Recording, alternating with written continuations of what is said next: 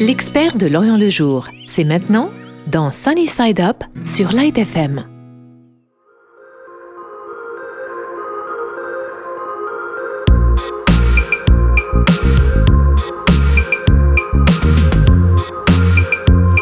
Bonjour à tous et bienvenue dans un nouvel épisode de l'expert de l'Orient le jour. Aujourd'hui avec nous dans les studios, on a Suzanne Batlini, l'expert environnement de l'Orient le jour. Et aujourd'hui, on va parler d'une catastrophe qui est loin d'être finie mais dont on n'en parle pas assez. Et on va faire aujourd'hui le point sur la marée noire venue d'Israël. Bonjour Suzanne. Bonjour Car. Comment ça va? Ça va bien et vous? Merci d'être avec nous. Merci à vous. Alors, euh, pourquoi cette marée noire a-t-elle frappé si durement les côtes libanaises Alors, comme vous l'avez déjà euh, indiqué, comme vous l'avez déjà mentionné, donc elle vient de, des côtes israéliennes. C'est une marée noire qui a frappé très durement vers la mi-février les côtes israéliennes.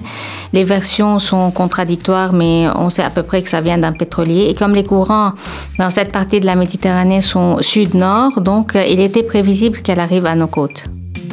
Donc, elle est arrivée aux côtes du sud et elle s'est étendue jusqu'au nord. Voilà, c'est une catastrophe de grande ampleur, même si on ne l'a pas constaté tout de suite. Euh, probablement parce que c'est venu par vague. Donc euh, la première vague vers la mi-février, quelques jours seulement après, euh, après l'événement qui a eu lieu à l'origine en Israël. Donc nous, avons commencé à constater les plaques de goudron sur les plages du sud, principalement la, très belle plage de la réserve de, tir, la plage de sable sur des kilomètres. certaines plus petites plages comme la plage de Mansouri les tortues, et la, très belle plage immaculée de Naoura, qui est, qui est une falaise principalement rocheuse donc. Et euh, ensuite la deuxième vague, euh, telle que la euh, telle que l'a cité le CNRS, c'était vers la mi mi-mars avec une tempête qui a donc amené de nouvelles plaques de goudron sur des plages, mais là c'est arrivé bien plus au nord jusqu'à Shika. En passant par, par Ramt el à Beyrouth, Byblos, Batroun, etc. Et la troisième vague, très très récemment, a durement frappé euh, et Meilé, des plages au sud de Beyrouth. On a euh, euh, récemment constaté de grosses plaques de goudron. C'est une catastrophe qui a beaucoup touché le Liban et toute la côte libanaise et des centaines de kilomètres. Alors, qu'est-ce que nous, on peut faire en tant que citoyens libanais pour euh, aider à euh, résoudre ce problème Alors il faut savoir que jusque-là, le nettoyage a principalement été fait par des volontaires. Et il est possible de s'engager à, cela. Il y a, euh, il y a beaucoup d'ONG qui en parlent très souvent sur Facebook et les autres réseaux sociaux. Et il faut donc être attentif à ces appels à volontaires et on peut s'engager facilement pour le nettoyage c'est sans, sans grand danger pour les, pour les gens si on, prend les, si on prend les mesures nécessaires.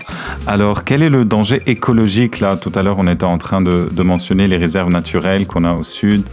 Euh, notamment de tortues.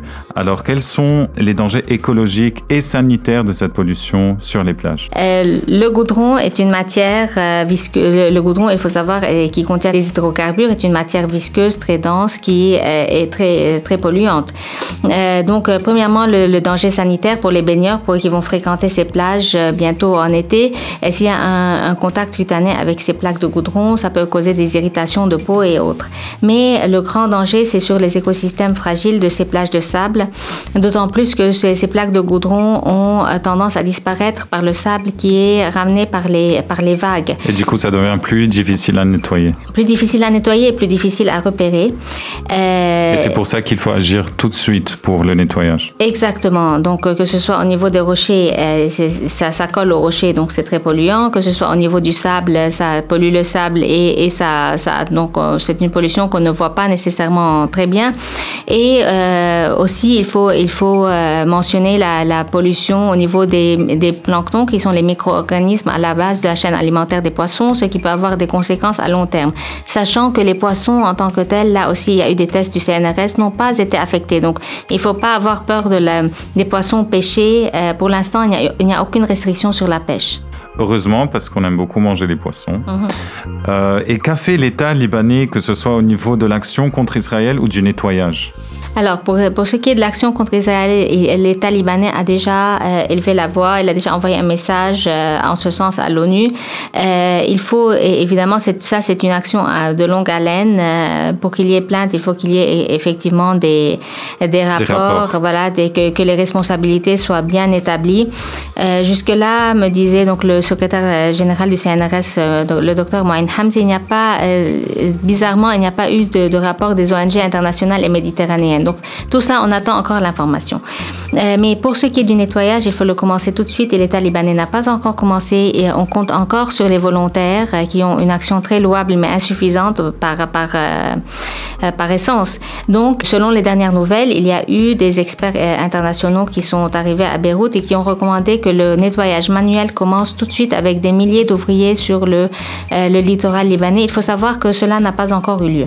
Donc, tous les gens qui ont envie d'aider dans le nettoyage peuvent, au fait Oui, euh, via les, euh, les ONG, qui sont les principales à avoir euh, engagé une action pour le nettoyage jusqu'à présent.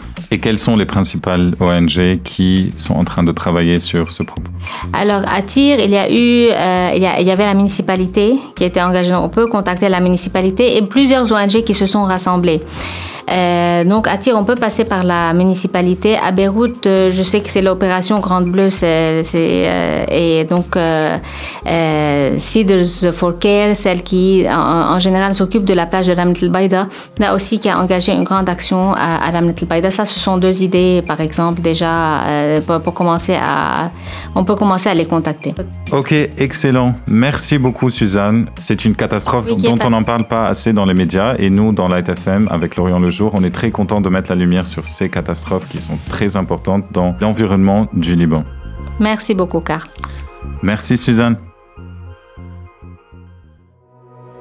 Sur Light FM, c'était l'expert de Lorient le jour.